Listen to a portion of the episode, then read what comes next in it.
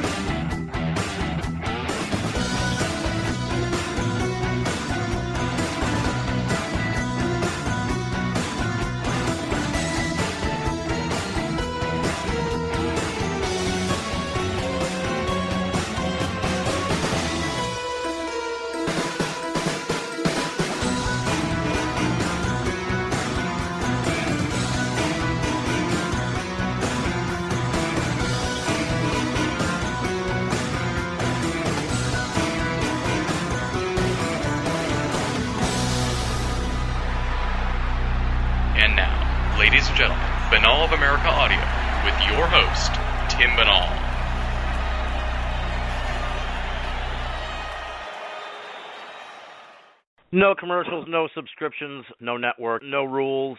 And of course, at the end of the day, my friends, no comparison. This is BOA Audio Season 9, the first live edition of the program here on Season 9. Only the second episode of Season 9 so far. We are live tonight here with a fantastic guest, my friends, and uh, I finished this book about two hours ago and just flew right through it over the last couple of days. Absolutely loved it. Titled Weird Scenes Inside the Canyon, Laurel Canyon, Covert Ops, and the Dark Heart of the Hippie Dream, written by our guest tonight, Dave McGowan. Absolutely love this book. I cannot put it over enough. Uh, I'm actually going on vacation next week, and uh, as I was started reading the book, I was kind of kicking myself to having scheduled this interview tonight because I was like, man, I wish I had put this off another couple of weeks. I would love to have this on vacation and read it while I could just sit back and relax. That's how good it is. It's really fantastic. So I'm looking forward to talking to him tonight here on the program. Dave McGowan, welcome to BOA Audio. Well, thank you very much for having me and for that uh, glowing uh, introduction.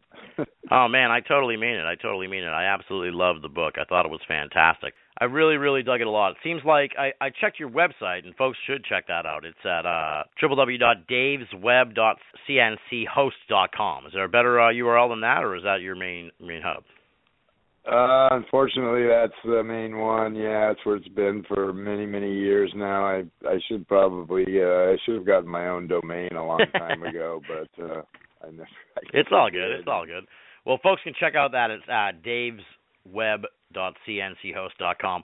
It seems like kind of a labor of love because you were sort of putting this all together over the course of. uh It seemed like like a you know o- over time, a serialized almost at your website, right? Yeah, I mean, you know, I never really envisioned it as a book to begin with. Um it was just sort of a an interesting diversion. Um you know, I mean, uh like you were it's funny you were talking about taking it and uh reading it on vacation because that's that's where the inspiration for it came from me. For me actually was um taking a book that I thought was just going to be, you know, some real light, you know, escapist entertainment, just, you know, kind of shut my brain off and uh, lay out on the beach and, you know, reminisce about uh, old times and whatnot. And and instead, it ended up uh, inspiring this this entire uh, book. And um, but originally, I I thought I just envisioned it as being just, you know, a couple few web posts as a diversion from whatever it was that I was working on at the time, and then it just really took on a life of its own. Uh, the, the first few installments I put up proved to be like probably the most popular post that I had ever put up on on my website in all the years I've been doing this, and uh, and then I started getting feedback from readers and tips, and you know people directing me to to other uh, you know resources, and uh, you know re- just continued to read further and further into it, and and it just grew and grew and grew into this very very very lengthy uh web series. And then I started getting offers from publishers to put it out as a book and uh, which I was very skeptical of at first. And and uh but you know it did eventually uh morph into a book and um yeah and and, and it it still seems to be it's still it's it's a story that really really seems to resonate with a lot of people across you know a lot of lines you know i mean across you know uh you know political lines and gender lines and racial lines and and uh I mean just you know people from all walks of life really seem to uh to find something of interest in this story. And uh it's it's been it's been very humbling and and uh and, and very gratifying you know to to see how well it's been received and how well it's been doing after all the uh the many many years of work I put into it. And you know I've been doing um direct sales through my website um which which I'm still offering by the way for any anyone that wants a signed copy can uh go to the the the uh Dave's web uh cnchost dot com website and uh and I have them available there. But uh I mean I've I've sent books out like all over the world, you know, I mean to just to South America, you know, uh, Brazil and Colombia and and uh all over Europe and the UK and Ireland and Australia and New Zealand and and just I mean uh all over uh Scandinavia and Nice, nice. it's just it's it's amazing to me you know i mean the countries that like non english speaking countries i've shipped several to, to germany and just in spain and just all over the world and it just it's it just amazes me uh how much reach you know this uh this story seems to have and, and how much it seems to resonate with with so many different people from so many walks of life Yeah, dude, it's a great story. It's really uh it's it's vast. That might be the best way to put it. It covers a lot of uh stuff. There's a lot of different people. It's very uh incestuous. No multi on multiple layers really, but but there's a lot of uh you know paths get crossed left and right in this book. It's tremendous stuff. Now, we generally start the show yeah there Oh, go ahead. I was just going to say yeah, there is a lot of information, a lot of facts and figures and dates and places and names and all that, and uh, it, it, wa- it was it was very difficult to uh, to organize into a coherent book, you know, because it's a story that's just sort of constantly circling back on itself. You know, like you say, there, there's so many threads and so many so many levels of connections between these people and places and stuff that it, it's a very hard story to tell in in a linear fashion, you know, because it's just it's just a constant series of loops. We generally start the show out here with a little bio background. So, uh give us a little, you know, who is Dave McGowan and how did you get interested in all this? In the first place, you know, Uh, you've written other books that are kind of, you know, different of, of a different vein, but also sort of within the same realm. Yeah, this is my this is my fourth book, and and uh, and then I have several uh, like book length uh, series on on my website that uh, people have have uh, asked me if I'm going to turn into books, and that, and that there's been more and more interest in now that this book has has done so well. I've been approached by publishers who who've wanted to uh, you know talked about uh, possibly uh, publishing some of my earlier work as books, but um the Dave McGowan story. Well, I I am a suburban kid from Torrance, California, born and raised. Uh, and I was alive in the '60s when this story. This story basically takes place from the, like the mid '60s through the mid '70s. Was really the the heyday of, of the Laurel Canyon scene, and uh, and I, I was alive and living in LA at the time, but very, very young and, and not at all aware of uh, of any of that that was going on. But I am I am a native LA son and uh, a graduate of uh, UCLA, and uh, for the last oh gosh, thirty years or so, I have been um, a uh, small business owner. I'm a general contractor. Basically, that's that's what I do in my my uh, my alter ego. During my my my normal mundane day to day life, I am a general contractor, uh, primarily doing uh, doing remodels of uh, medical and dental suites. And uh, but I've always had a very keen interest in, in politics and the, and the darker side, and uh, you know, quote unquote conspiracies, and uh, have uh, you know followed that stuff for years, and and really much more so in the last like 15 20 years since I discovered the internet in uh I don't know back in like 96 97 or something when when it was still a fairly new thing out there. And uh that just opened all kinds of new doors for me and new resources and uh, you know new sources of reading material and uh around I think like 98 or 99 I put up my own first website um which eventually morphed into my first book, Derailing Democracy, and and uh, so then I put up a bunch of new stuff on my website, which morphed into my second book, and and ever since then I've just basically been been uh, you know running my uh, administering my website and posting stuff there, and uh, occasionally uh, what starts off as as a series of web posts will end up as a book. Um, so um, although there, there was a very large gap between the the last two, the before this, the, the last one that I put out as a book was in 2004, I think, or 2005. Uh, Programmed to Kill, which was a sort of an alternative look at the uh, phenomenon of uh, serial killers, and then um, and then this one was my most recent one, just uh, last year, 2014. So there was almost a 10 year gap between uh the third book and the fourth book because I was I I kind of uh I got very discouraged and and kind of came to the conclusion that that people don't really buy and read books anymore, which unfortunately is kind of true, you know. And yeah, yeah, a lot a lot of people have the attitude, well, why should I buy the his book when I can go elsewhere and get the same information for free on the internet, you know? And um so you know books uh didn't you know seem like they were kind of a, a dying commodity and i got very disillusioned and discouraged with the uh measly royalty checks that i got off of my first few books and I just decided I was just, you know, that it was more important to, you know, I wasn't really making any money off it anyway, and it, it was more important to just get the information out there to as wide an audience as possible.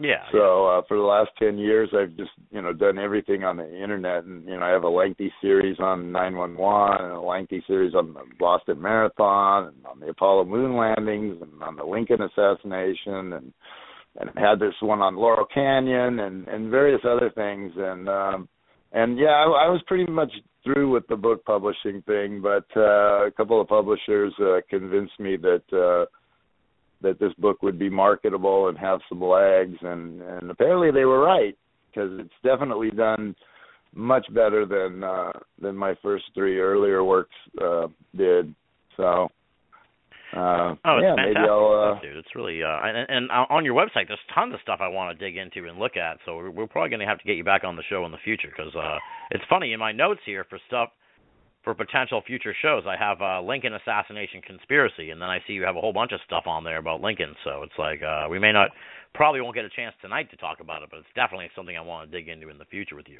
that that's my latest work as ongoing as a work in progress and i don't know how long it's ultimately going to be but uh it's a case that's really just uh fascinated me for the last well for several years really. I i've been i've done research on it before and and uh never really put it put it together into anything. And, and just within the last year or so i've i've just i've uh been uh been getting it out there. And uh fascinating story. It's it's just it's amazing to me how little is actually the general public and even the cons- the quote unquote conspiracy community knows about the uh the Lincoln assassination and and uh, how much of what we accept as as uh, the you know uh you know the, the absolute truth is uh doesn't appear to actually be you know. And uh it, yeah it's it's a fascinating case. So um yeah I've stepped back a full hundred years from from 1965 to 1865 which kind of surprised a lot of people like, wait, what are you doing way back? Yeah, yeah. They're like, I thought you were going to do the '80s next, man. yeah, because I I'd been because I'd been focused a, a lot on the '60s and early '70s uh, with both the Laurel Canyon and the Apollo, which you know both took place in in that same time period, and uh, so I I'd, I'd been focused on those for many many years, and then all of a sudden I stepped back a hundred years. But like I say, it's it's a, it's uh it, it's fascinating to me how much there is that uh you know that, that people just are not, even after 150 years that people are not aware of you know i mean there's there's all kinds of uh kennedy assassination experts in the in the conspiracy you know community. I mean there's there's people who can talk to you for days about all the minutia of the kennedy assassination and the aftermath and you know uh but but there really aren't uh it, there really aren't in in regards to the uh, the Lincoln assassination. I mean, even, even people in the conspiracy community don't really know much beyond uh, you know John Wilkes Booth shot Abraham Lincoln in Ford's Theater, and you know, 12 days later was killed at Garrett's barn. Right, right. Um, but there's just so much more, so many interesting threads and inconsistencies, and uh, yeah, it's it's a fascinating story. So um, yeah, and, I'm and like I say, I'm it's it's still a work in progress. But, yeah, when that uh, wraps up, let me know, dude, because I'll get you back on the show to talk about that stuff. Definitely, and Okay. um, you know, I I it's you know, people even if if you think you know the Lincoln assassination, uh, I would highly recommend that you drop by and and take a look at my my series and what's up there already, because uh, I think you'll be very surprised to find out how little uh, you know the American people actually do know about the the Lincoln assassination. I can guarantee you, I don't know anything about it, so we're so I'm looking forward to digging into it. the fascinating thing is, is how little things have changed in 150 years. You know, I mean, you see these same patterns and threads, and you're thinking, "Wow, this, there's, there's nothing really new under the sun." You know, I mean, they're just they're just playing out the same script, you know, over and over. And That's yeah, I mean, in a lot of ways, there's just there's so many parallels and and uh, to things you know going on now. You know, the the stuff that people are you know looking into in you know more recent times. It, it's uh, it's it's just mind-boggling how uh, you know how how much uh, of you know how how how how how, I mean, they they become they become much more adept at at, at lying, I suppose. yeah, yeah. You know, but but but the nature of the lies hasn't really changed. You know, just uh, they're much more sophisticated in their telling nowadays. But uh, but the basic techniques, uh, you know, haven't haven't really changed. It's, it's, well, anyway, yeah. that's uh, that ain't that the truth, man. Well, and you say there's nothing new under the sun, dude, but I got to put you over here. Weird scenes inside the canyon. That is some amazing new stuff that I hadn't really ever dug into. You know, uh, I, I've I've delved into the conspiracy realm and obviously uh, into the paranormal realm and stuff, but this is like a whole different area of material that I'd never really, you know, I'd never really considered before. And and um, I guess forgive me, what made you stumble into? You said you grew up sort of this time you know you were growing up as a kid then so you weren't really sort of in the mix of it all. But you know what made you look back on all this and decide to start writing about laurel canyon the 60s the 70s the counterculture and and really what the meat of the whole book is about? Michael Walker's book Laurel Canyon which is a very mainstream uh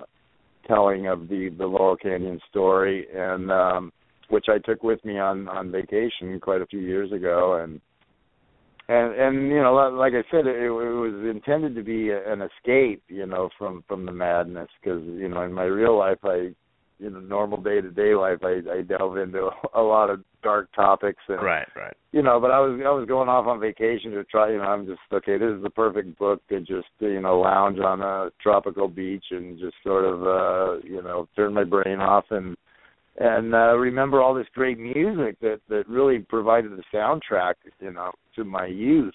You know i was you know very much a fan of of all of that uh, yeah. music growing up.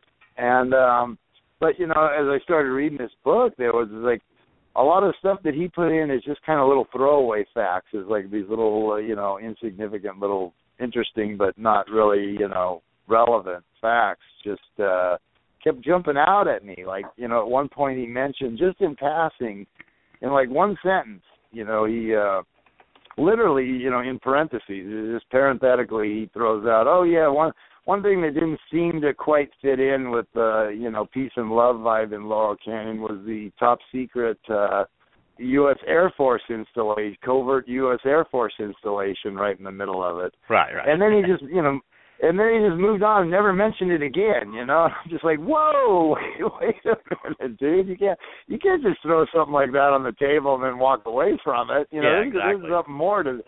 And there was all, you know, and little things like, you know, mentioning that, you know, Jim Morrison's father was this high-ranking naval admiral, and you know, so and so's, and just, you know, these little facts that that to most people wouldn't, you know, have any particular meaning. You know, I mean, 99% of the people reading Michael Walker's book just, you know, just gloss over that stuff, yeah, and but to me there was just you know alarm bells going off left and right i'm like wait a minute what you know and Yeah. and so by the time i got back from that vacation i was just chomping at the bit to uh to dig deeper and deeper into the story and started buying more you know every book and magazine article and newspaper article and just you know digging up everything i could. And and the more i the more i read the more of these little things i found. And and eventually I realized that, that that there was a whole nother story to be told in in just sort of the throat the the stuff that other writers were presenting as just asides and throwaway facts. And I'm like well wait a minute. If you put all of these together you know I mean if you just toss them out here and there you can say oh, okay that's just an interesting Right. anomaly. But when it comes up over and over and over, you know, at some point you're like, well, this is more than you know, this is a, this is a this is a pattern. That's you know something much different. So, um, so I decided that you know there was a whole other book to be written uh, with you know just the, focusing on all of the all of these inconsistencies that that the other writers kind of glossed over or ignored or just kind of tossed out there and moved on and. Uh, and what I found, you know, the, the deeper I went was that uh, that there was a, a whole a whole other level to the story that had that had never been told, and um, and that's that's what you know what made it fascinating to me, and, and I think one of the things, one of the main reasons that it seems to have resonated with so many people is that, like you say, this was like very fresh ground. You know, I mean, everything else that I've ever looked at, whether it's you know nine one one or you know various assassinations or coups or you know uh, whatever the, the uh, mass shootings and whatnot. Uh, you know, this is ground that, that dozens of other people have trod over, and you know you can find all kinds of alternative versions on the internet. But this was completely fresh ground. This was a story that had remained untold for 50 years. You know, just completely untold, and um, so. um It's fresh. yeah, that's- Yeah, that's- that's- good. yeah, it, it, it's fresh turf. You know, it was unplowed ground, and uh, so that that's one of the things that really attracted me to it. And, and I think that you know so many other people as well. And and you know, people ask me now, well, what what are you going to do next? What are you going to follow this up with? And I'm like, well, I don't know that I can. You know, I mean, how many how many fifty year old stories are out there laying around waiting to be discovered? You know, I mean, Well, there's- man, you got to go a 100 years, and then you get Lincoln one, so you're all good. just keep going back in increments of 50. I I just yeah, like I said, I love the book. I highly recommend it to folks. Uh, it really you really can't put it down. It's really it's really I like really like your conversational style too. You made me laugh a few times during the book. You know when these you know coincidences quote unquote would keep happening over and over again, and you'd you'd point them out in in increasingly sort of uh hilarious fashion. I've been told that my writing style is very accessible, and uh, I mean, there's a few haters. If you look over my reviews on Amazon, you'll see that uh, you know some people definitely do not appreciate my uh, my sarcasm and and uh, sort of conversational writing style. But for the most part, most people really really do seem to uh, seem to appreciate it. And uh, yeah, some of some of the greatest compliments I've gotten are on uh, you know the the writing style and, and readability of it. And, um when it was online it was like uh it was like people were were like getting hooked you know and, and if i took too long getting the next installment up i'd start getting flooded with emails from people you know go where's my Yeah, you know what are you doing you get us hooked on this story and now you're cutting us off where's you know i'm just like dude what do you want Yeah, what do you want for nothing you know Exactly. Hey, you're talking. I, I, man, you're getting nerves here. I know exactly what you're talking about. Yeah, it's like you appreciate that they want more, but at the same time, they want more, and they just want more and more. Yeah, and and uh, at one point I put up a notice. I'm like, "This is not a crack house, people. You can't come knocking on my door at all hours of the day and night begging for more Laurel Canyon." You know, I mean, is, I don't know if you've noticed, but this is a free website. I'm not getting paid for this. You know. Thank you. And uh, Thanks. but yeah. people just were just like more and more. And even now that I got the book out, one of the one of the one of the most uh, frequent questions I get is if I'm going to do a follow up. Are you to do? You know, people want to know. Are you, are you going to do the same thing with the? You know, are you going to do now do the same thing with the British invasion bands? Are you going to do the same thing with the Haight Ashbury scene? Are you going to do the same thing with the punk and new wave scene? Are you going to do the same thing with the grunge scene out of Seattle? And and I'm like, whoa, you know, there's only I, I put in like seven years just into this one. You know, oh man, and, you found uh, a new you know, cottage industry here. You're you're tapped into a vein only- now. Yeah, I guess yeah. That's uh, that's uh, apparently yeah. I'm now uh, that's what I have to do now for the rest of my days on this earth. Is, uh, it, you know, uh, but you know, I mean, there's so many other stories that I'm interested in, and I'm sure that there's just as good a you know a story to be told and just as good a book to be written about about all of those scenes. And I and I hope that other people are inspired, you know, to to do that and and to look into it. But you know whether whether I'm gonna have time to to do all of that is uh is but yeah people just want more and more and more of this it's it's uh which is it's very gratifying it really is Mm. you know so many people are, uh, but but at the same time it's like whoa slow down people Right, right. yeah i i got other things going on in my life you know? It's a nice feeling, but it gets overwhelming fast. That's for sure. Um, yeah it does I guess now the central sort of thesis of the book, uh, which you pretty much plainly state kind of in the beginning, is uh, what if the musicians themselves in the 60s and 70s uh, that sort of sprung from the Laurel Canyon scene, the counterculture, and the various other leaders and founders of this movement, I'm kind of quoting you here from the book, were every bit as much a part of the intelligence community as the people who were supposedly harassing harassing them. That's kind of your general idea behind the book, and it's really it's sort of a fascinating question because no one's ever really asked that before. Now, personally, I came out of it kind of thinking that they, the musicians, were. I felt like they were kind of dupes in all this. They were kind of used by the intelligence agencies. Um, you know, maybe some were kind of working hand in hand, but not nearly as many as were just kind of like just patsies and, and sort of morons who were taken advantage of and and you know bestowed riches by being in these bands and stuff, and then had it quickly taken away. You know, pull, had the rug pulled out from under them and everything else. Um, but I mean, what did you kind of think coming out of it? How how deep do you think this sort of orchestration lied in the whole thing? I I tend to agree with you. I get that question a lot, you know, and and um, you know people people really want, and you know it, it hasn't all been positive feedback on this story. Um, you know, people really want to hang on to their icons, you know, and their idols, and uh, you know, uh, some of these people, you know, I mean, you know, they've they've been dead or or well past their creative peak for many many decades but they still have hugely devoted fan bases you know and um so not all the feedback has been positive you know when you when you go after you know jim morrison and frank zappa and they, you know they're these huge huge iconic names that, that to this day are, are house you know these iconic household names uh you're definitely going to ruffle ruffle some feathers um you know but uh, I, I tend to think that it was probably a mix. I think I think some of them probably knew what was going on, but I, I think a lot of them were just pawns, really. You know, in in the grand scheme of things. Yeah, it seemed that way because like they a lot of them sort of like burst onto the scene, peaked really quickly, and then kind of uh went wayward fast. But you know, you you point out a, a lot.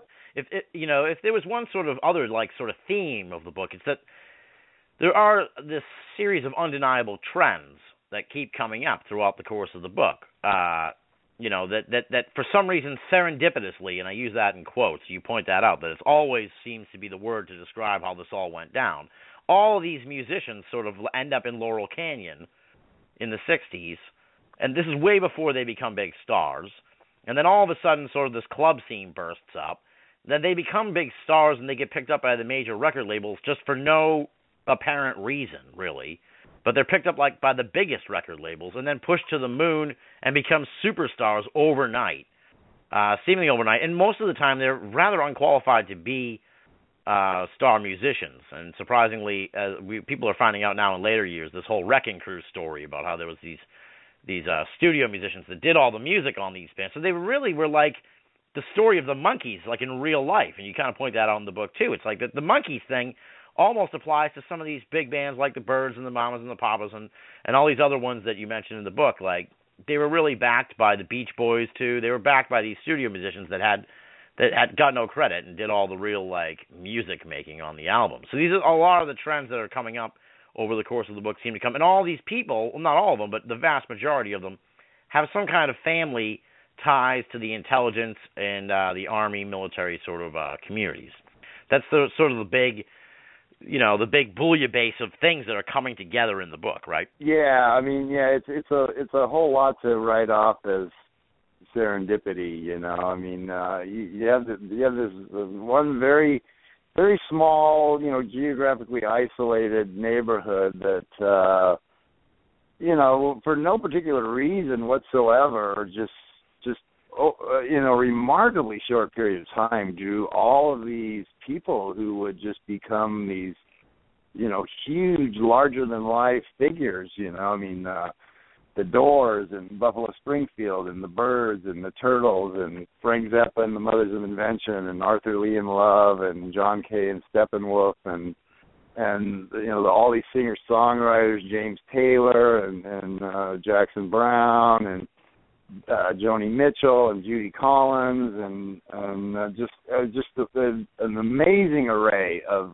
singer songwriters musicians uh, you know all just gathered you know all in the, at the time you know all of them completely unknown all just happened to gather in this one spot for no apparent reason originally which also just happened to house a uh, you know a covert intelligence facility, and also had various other government types uh, you know uh, around for various reasons. The the the, uh, the, the people who would, later uh, you know spearhead the uh, the project for a new American century, the the so-called neocon cabal, uh, got their start there and you know uh, uh, the the future governor and lieutenant governor of the state were both uh, bouncing around there, Jerry Brown, and who, who's still our governor to this day, amazingly enough, uh, and Mike Curb.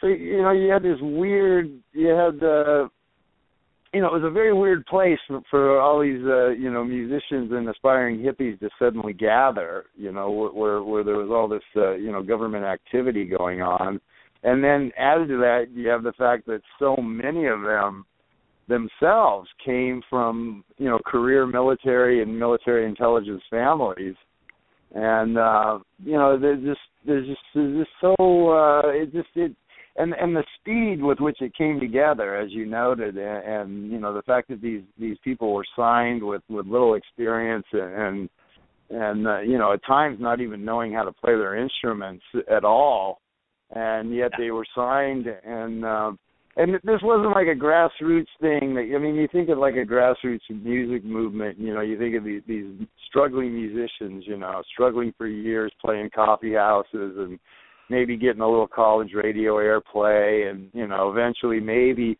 working their way up to you know major label and, and mainstream exposure. But that's not how this happened at all. I mean, literally within like weeks, these people arrived here and they're signed and they're they're in the studio cutting records and and all these clubs just pop up out of nowhere so that they have venues to play and I mean this whole scene just came together with with such a remarkable just in such a remarkably short time. Um that it makes you suspicious. So, yeah, I mean makes you wonder what yeah, really I mean, happened. there's a lot, you know. So, you know, like you, you know, as you said at the beginning, you know, it, it's a fair question to ask, you know, and you know, were were you know, were these people really who we, you know, who we are led to believe they were? And it's a question that's been asked about other '60s figures, you know. I mean, they're they're you know they're opposing camps on. uh on like Timothy Leary and you know Tom Hayden, Jerry Rubin, all those kind of people, you know whether they were or were not you know what what they appeared to be. But uh but nobody had ever really questioned the, the musicians who you know became such huge stars that they were more than just entertainers. They were in fact you know the the spokesmen and the representatives of that entire you know youth generation of the 60s Yeah. And then through all this mix, it's it's worth pointing out here. Through, the, through so we got all that going on at once. It's hard for people to wrap their minds around. This is why I love the book so much because you're like it's like an overwhelming story. Because at the same time you've got these future legendary actors running around. You got Jack Nicholson, Marlon Brando, Dennis Hopper, Peter Fonda, They're, and they have their families have intelligence and sort of uh, you know mysterious ties, if you will, to sort of uh, yeah the, the upper echelon. They're running around with all these uh future legendary rock stars too. It's like what is going yeah, on they're here, running man? around they're running around partying with the yeah and and jam i mean Peter Fonda was so smitten with the whole scene that he actually recorded an entire folk album of his own that was never released. I'd love to get a copy of it. But uh yeah, there was a, a very very close relationship between the you know the so-called Young Turks and um and, and the Laurel Canyon musicians and yeah once again you know right down the line as you go through them uh it's hard to find one, you know, who isn't who doesn't have substantial ties, you know, to to the intelligence community. So, you know, you you have the actors, you have the the musicians, and then you have the the people who are openly working for the government, you know, at the uh, Lookout Mountain Laboratories and uh, you know various uh, these various other operations going on there. So it was it's a very unusual mix to Yeah. To say the least. Um, yeah, It's pretty cool, and and then of course uh, also on the fringes of all this, sort of poking his way into the story throughout, is sort of this. It's almost like this little mythic figure of Charles Manson, just running around. He's he's friends with these people. He's hanging out with them. His followers are all mixed up into the whole mess too. So you've got this sort of little elvish, elvish demonish, you know, little golem of of Charles Manson flitting his way throughout the story as well. So it's it's awesome. I really I really you- love it. Yeah, you have the yeah you have the Manson family, uh, you know, handprints all over the story too. So um, yeah, you know, I mean, it, it's a story that that has a really broad appeal. I mean, you know, I mean, just my my core audience of uh, conspiracy buffs, obviously, you know, there's a lot in it for them, but uh you know also you know all of these these artists have have huge uh, fan followings as well that want to read every word that's written about their idols you know uh Yeah. and Charles Manson you know I mean you could you could fill a damn library with everything that's been written about Charles Manson and and you know um you know the guy he's got an audience you know people just can't get enough Char- of Charles Manson so uh you know, but, but he's just really the tip of the iceberg, you know, and that that's one of the other things about this story that struck me early on was just how much violence there what what a violent backdrop there was to what was supposed to be a a scene that was all about peace, love and understanding. Mm. And yet you have these murders going on all over the place and suspicious deaths just uh an astounding uh you know number of, of uh you know suspicious to say the least deaths and and and outright murders you know? I mean you have both both the manson murders and the uh wonderland murders the notorious four on the floor murders that involved uh john holmes. Um both with very deep ties to to the laurel canyon scene so you know uh two two of the most notorious uh mass murders in, in the city's history Yeah. uh were deeply deeply tied to this uh scene. That was you know all about peace love and understanding you know? So so you have that that you know you have that huge uh disconnect dichotomy you know between uh you know what we're supposed to you know we're supposed to view this scene as you know just flower power and you know all that. And yet uh just a staggering number of uh, violent deaths connected to that scene Yeah, yeah. It's uh it's layer upon layer in this story, folks. It's really fantastic. Now one one thing that stood out to me yeah, the John. I mentioned John Hunter's, uh, Marilyn Chambers, and um, I think it's yeah, and who else? Um, Ron Jeremy also also worked their way into this narrative. You know, you just just reading the index of this book is a fascinating uh, adventure. You know, because you have all these you have all these hugely iconic, you know, Hollywood movie stars like you mentioned, you know, Jack Nicholson, Marlon Brando, Warren Beatty, Bruce Dern, et cetera, et cetera, Peter Peter Fonda, Jane Fonda, Sharon Tate, you know, all of them. And you have all these larger than life musicians and you have these big name politicians, you know, Jerry Brown and Dick Wolfowitz and, and J. Edgar Hoover and, and then you got some porn stars. So it's just it's just the weirdest mix of people that were that were involved to, to varying degrees in the scene. It was it's uh so yeah, it's it's an endlessly fascinating story. It really is. Yeah. Now, one of the things that stood out to me in the book, uh, and I'll have you talk a little bit about this because uh, I'd never heard of this character, but it seems like he's kind of credited with sort of starting this whole hippie aesthetic, if you will. This Vito Paulekas and and his uh, his buddy there, Carl Franzoni. It seems like they were kind of they were they were like right at ground zero of the whole hippie idea. And uh, and you point out in the book that a lot of people at the time even were kind of you know, in retrospect, it almost it does look like it was orchestrated in a way. It does look like maybe this whole anti-war idea was infected with with dirty, freaky hippies uh, to to to discredit the whole idea of the anti-war movement. But talk about you know Vito Paulekas, Carl Franzoni, and their whole role in all this because they obviously didn't come out yeah. becoming icons like all the other folks did. I had never heard of him. Never. I mean, did not know who. You know, had no concept of of who this guy was, and uh and there was very little information about him available when I first started. uh working on this, and I'd come across the name in a book, you know, and it would just be mentioned like once or twice, you know, in passing. Oh, this guy, you know, did so and so, and I had no idea who he was, and at first I just passed it over. I'm like, ah, this guy, I don't know who this guy is. You know, never heard of him. Nobody's ever heard. I asked around, nobody's ever heard of him, and so I just ignored it. And it was only after his name kept coming up, in you know, and in these various uh, books I was reading, and that I realized, you know, this guy's name, this guy seems to have been in a lot of places and known a lot of people, and so I went back and gathered uh, up all this information that I initially passed over and dug as deeply as I could into him, and and eventually uh, contacted a family member who filled in a lot of the a lot of the gaps, and um, so I think this book was really the first time that that his story has been told in any detail at all. And um now he's now he and it's really raised his profile. The guy's got like his own wikipedia page now and he has his artwork featured on the internet. And you know now you could now you punch his name in google you'll find all kinds of stuff on him. Um so uh yeah thank i guess the family can can thank me or not depending on if they're happy with the with his portrayal in the book. But yeah, he is. Uh, he was credited. He was a kind of a Manson-esque sort of figure.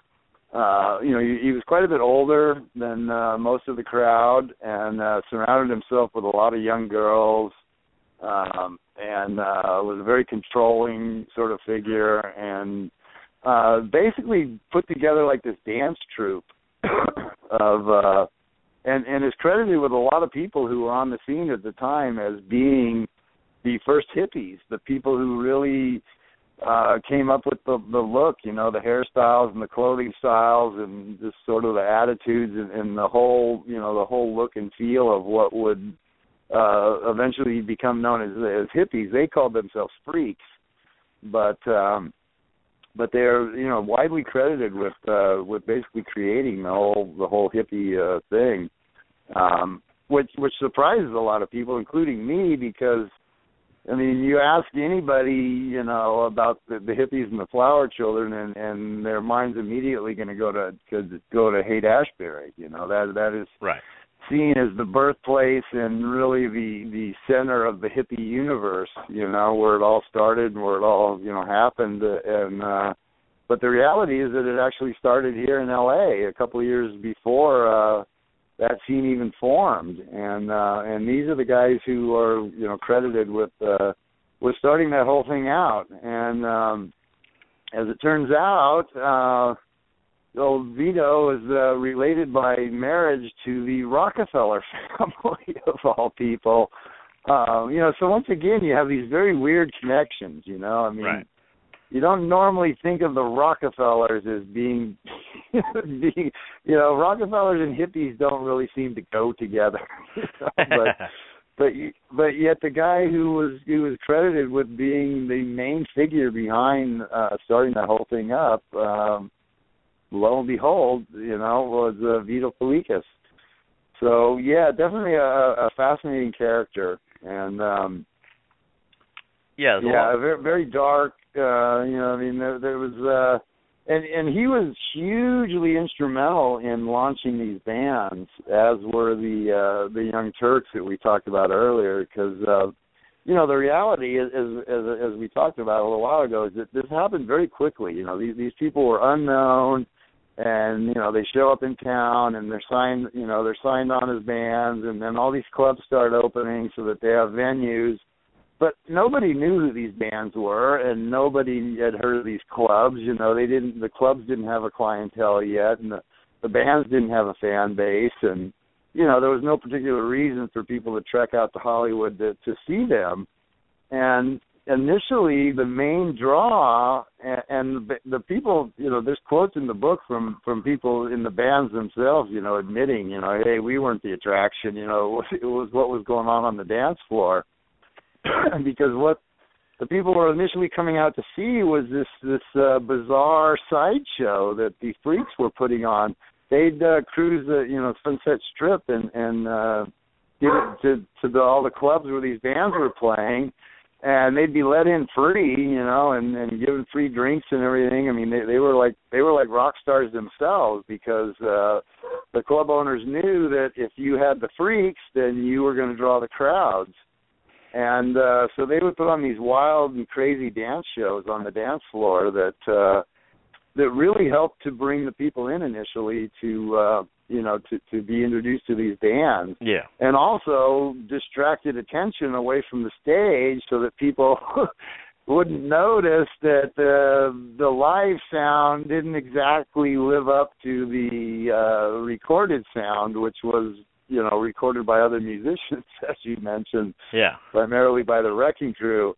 And uh so these guys a lot of these bands could not perform on stage the way that their songs sounded in the studio because they weren't the ones playing them in the studio. So they served a dual purpose of, of drawing crowds and and creating a, a huge distraction as did the um you know the young turks. Uh you know these they would go out to uh to the clubs as well. You know jayne mansfield and, and uh warren beatty and bruce dern and peter fonda and you know all these all these young up and coming glamorous actors were uh hitting the club scene. And that was being widely publicized you know. I mean uh, people knew that if you went to the clubs you could see these crazy freaks dancing and you might be able to rub shoulders with steve mcqueen or sharon tate or you know.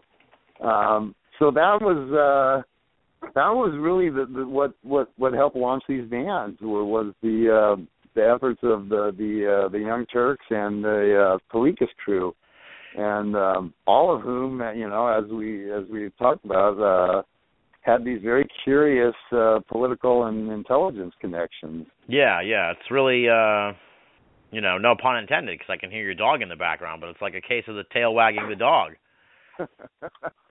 that is my dog in the background. Yeah. It's sort of like that. You wonder who's it the whole thing feels really orchestrated. You don't really could it could you know we we're, we're kind of talking about how maybe this was sort of the the work of the intelligence community, but is it possible this was just the work of really crafty music industry folks who uh or maybe they're maybe that's one and the same. I don't know. But what but you know what I'm saying? Maybe they just kind of realized we can Yeah. fabricate a band and and these people will buy it no matter what. Yeah, I mean it's it's certainly an unusual set of circumstances, you know, and and and the fact that uh, you know the, these bands had corporate backing, you know, right from the start. You know, they were they were being signed by like Capitol Records and Columbia, and you know, given rehearsal space and studio space, and provided with instruments and you know, uh, and given you know airplay on on uh, you know mainstream corporate uh, radio stations and uh you know getting getting all kinds of attention in in uh, magazines and and even on TV you know I mean they, they would make like TV appearances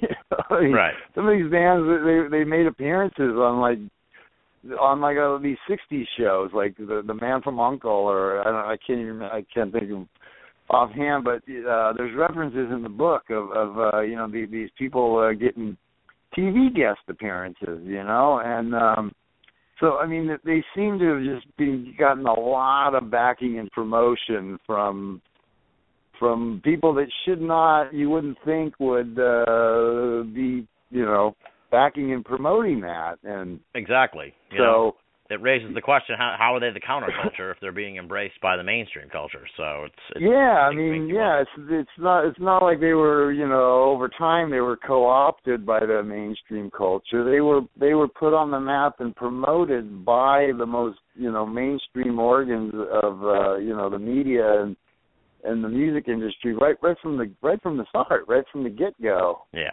So, um, you know, I mean, yeah, how does that, you know, I mean, yeah, it just seems a little odd that uh yeah, the the, the counterculture uh yeah, it, it it doesn't seem real organic and grassroots, you know, like Yeah. I say. It's not it's not the picture that you that you would have of of like the folk music, you know, that preceded it, which was, you know, these starving, struggling musicians playing coffee shops and passing the hat, you know, and uh this wasn't like that at all. I mean, there was just big money being thrown around right right from the get go. Yeah. It's very, very strange. Now, you've mentioned Lookout Mountain Laboratory a couple times, so tell people about this because, as you said in the book, people didn't even really know about it. I don't even think, I think you said it didn't even come out into like the mainstream until like the last maybe 10 or 15 years or something like that. Like, really recently, people have just really found out about it. So I'd never even heard about it. Talk about Lookout Mountain Laboratory. Yeah, that was another thing that that I had never heard of, and you know, like I say, uh, my first uh, awareness of it was in Michael Walker's book when he when he didn't even name it, or you know, he just said there was this facility, and I'm like, what?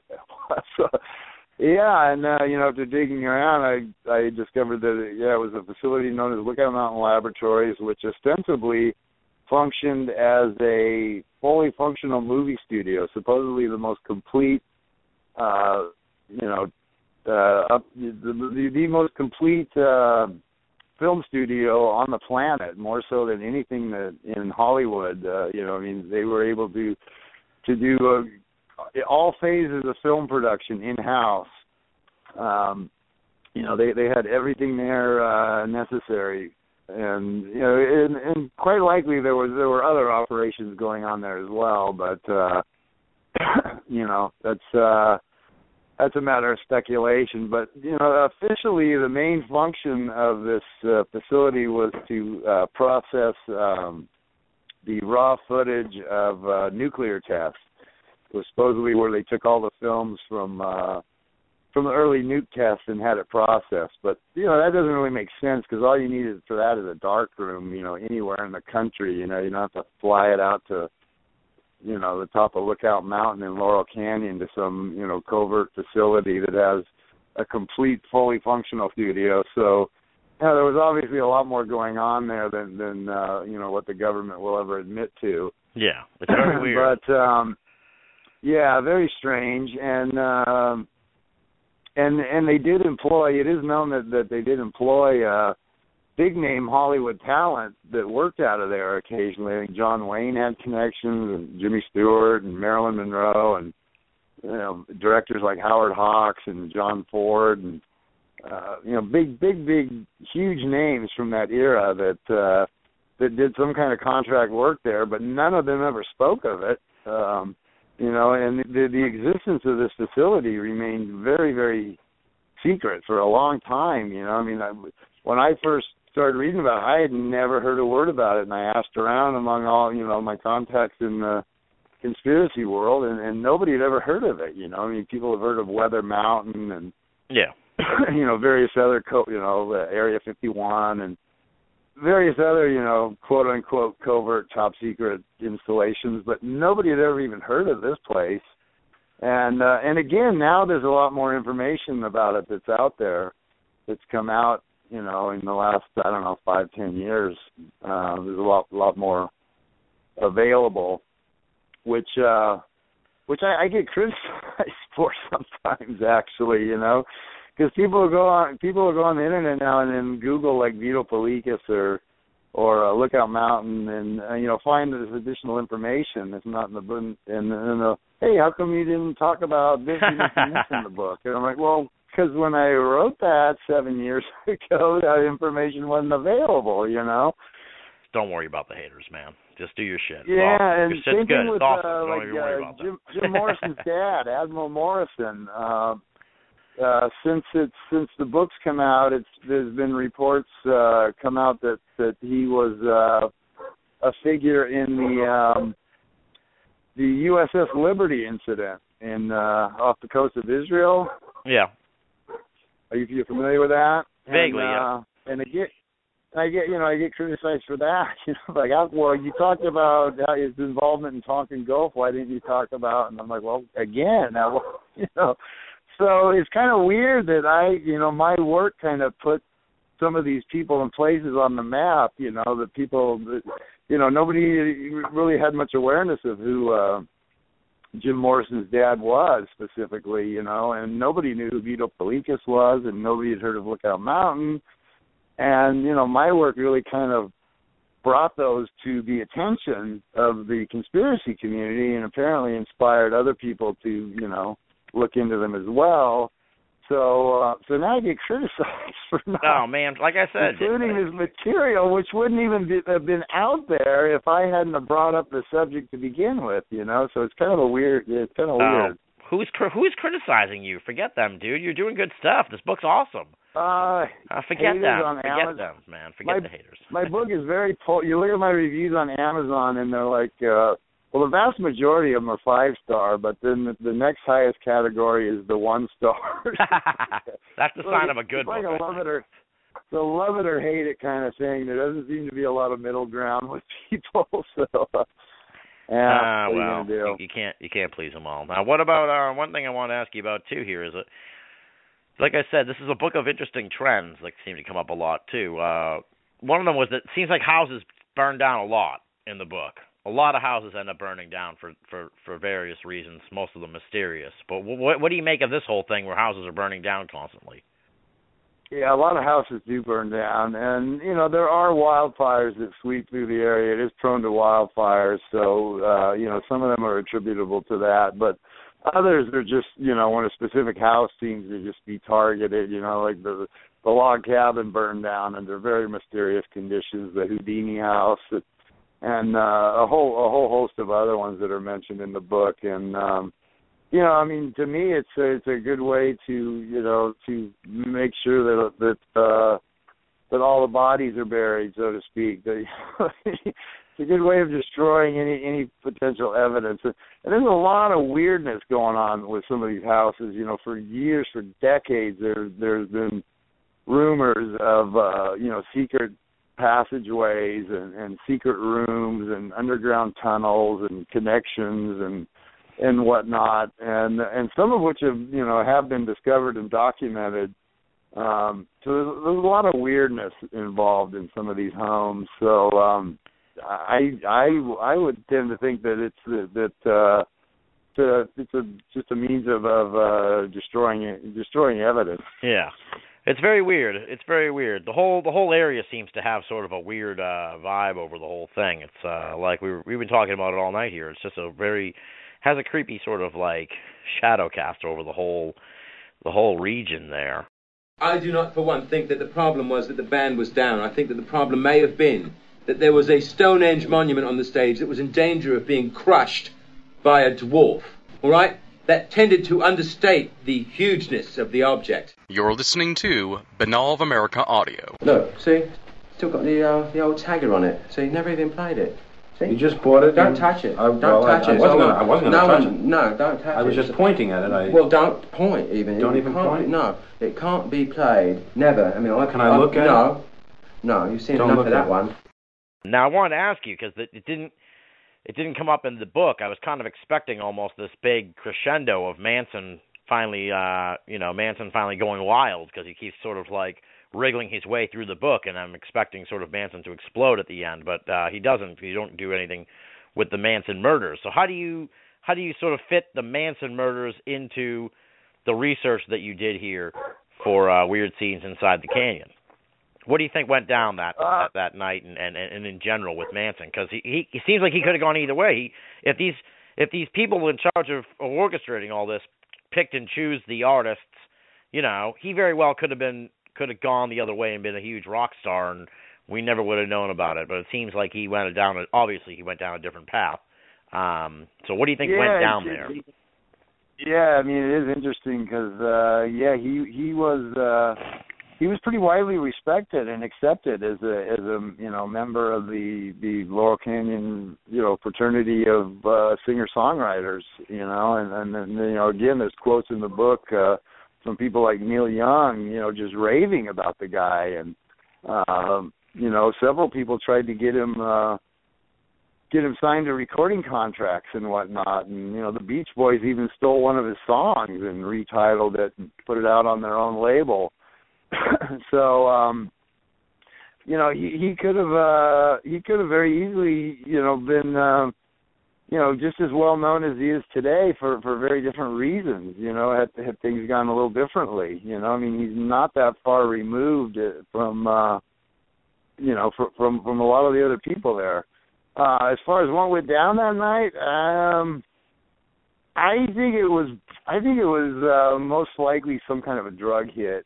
Um, I don't think it really had anything to do with Helter Skelter. I actually covered it more in my uh, previous book, uh, Programmed to Kill, which is uh, my my serial killer book, and I had gone into it uh, more there, which is uh, one of the reasons I didn't didn't go into the actual murders and whatnot in uh, Mhm. in the new book. Um, but they were definitely, I mean, everybody connected to them uh, was very closely tied to the to the Laurel Canyon scene, both the perpetrators uh, and the uh, the victims. Abigail Folger and her uh, significant other, Wojtek Frykowski, were actually living in Laurel Canyon at the time in a home right across the road from uh, Mama Cass's home, and they had a lot of mutual friends.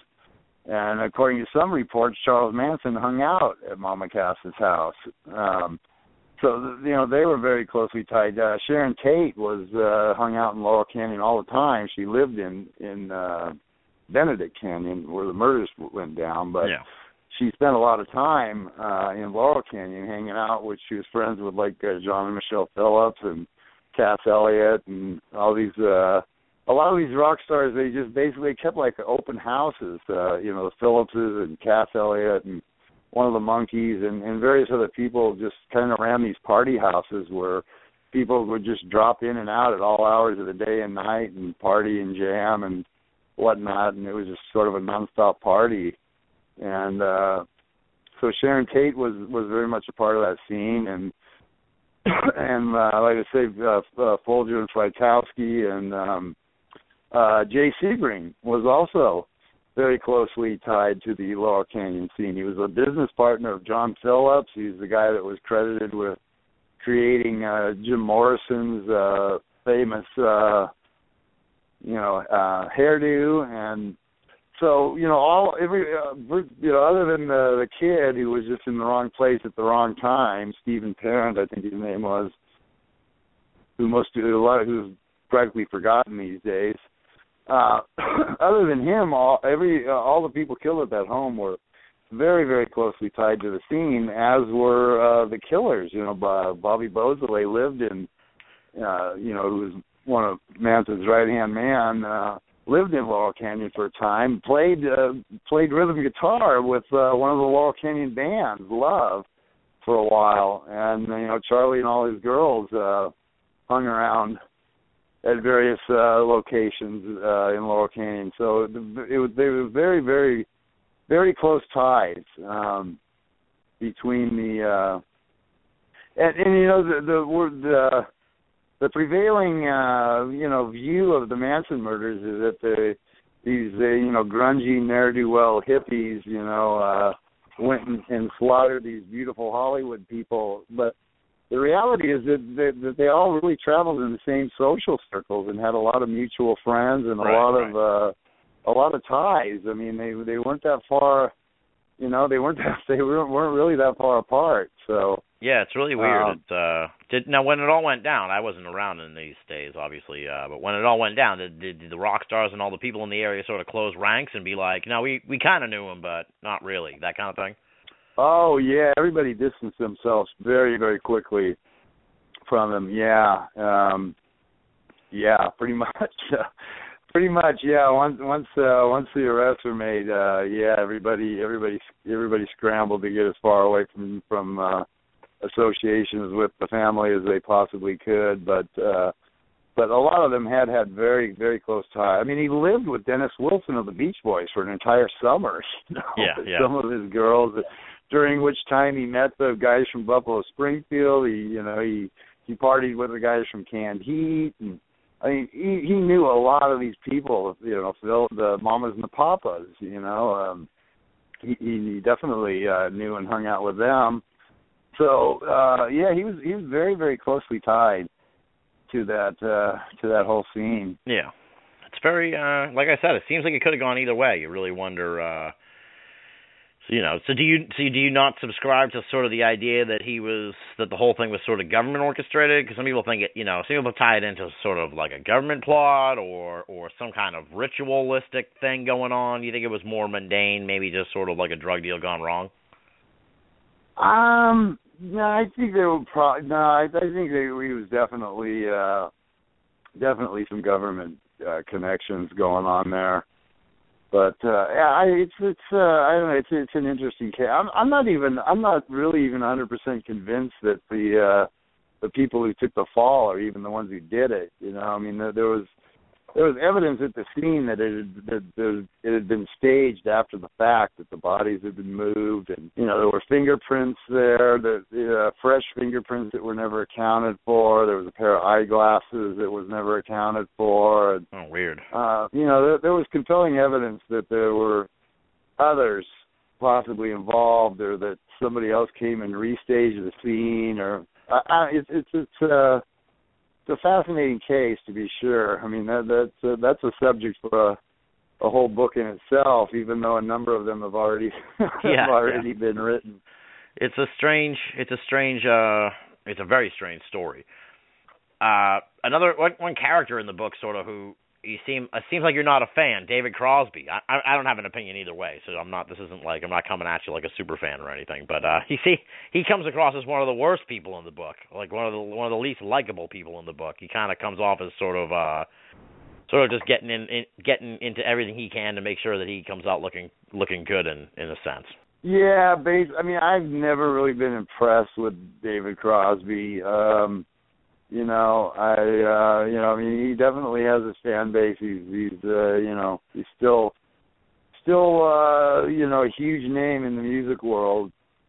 But, uh, yeah, I don't, I don't know that I'm all that impressed. You know, and he, he's never a great musician. I mean, uh, you know, there's a lot of, a lot of quotes to that effect. uh in the book that that he you know was never a great musician. He's uh you know I guess he's a talented singer. I, I don't. Seemed more like he was just a good networker.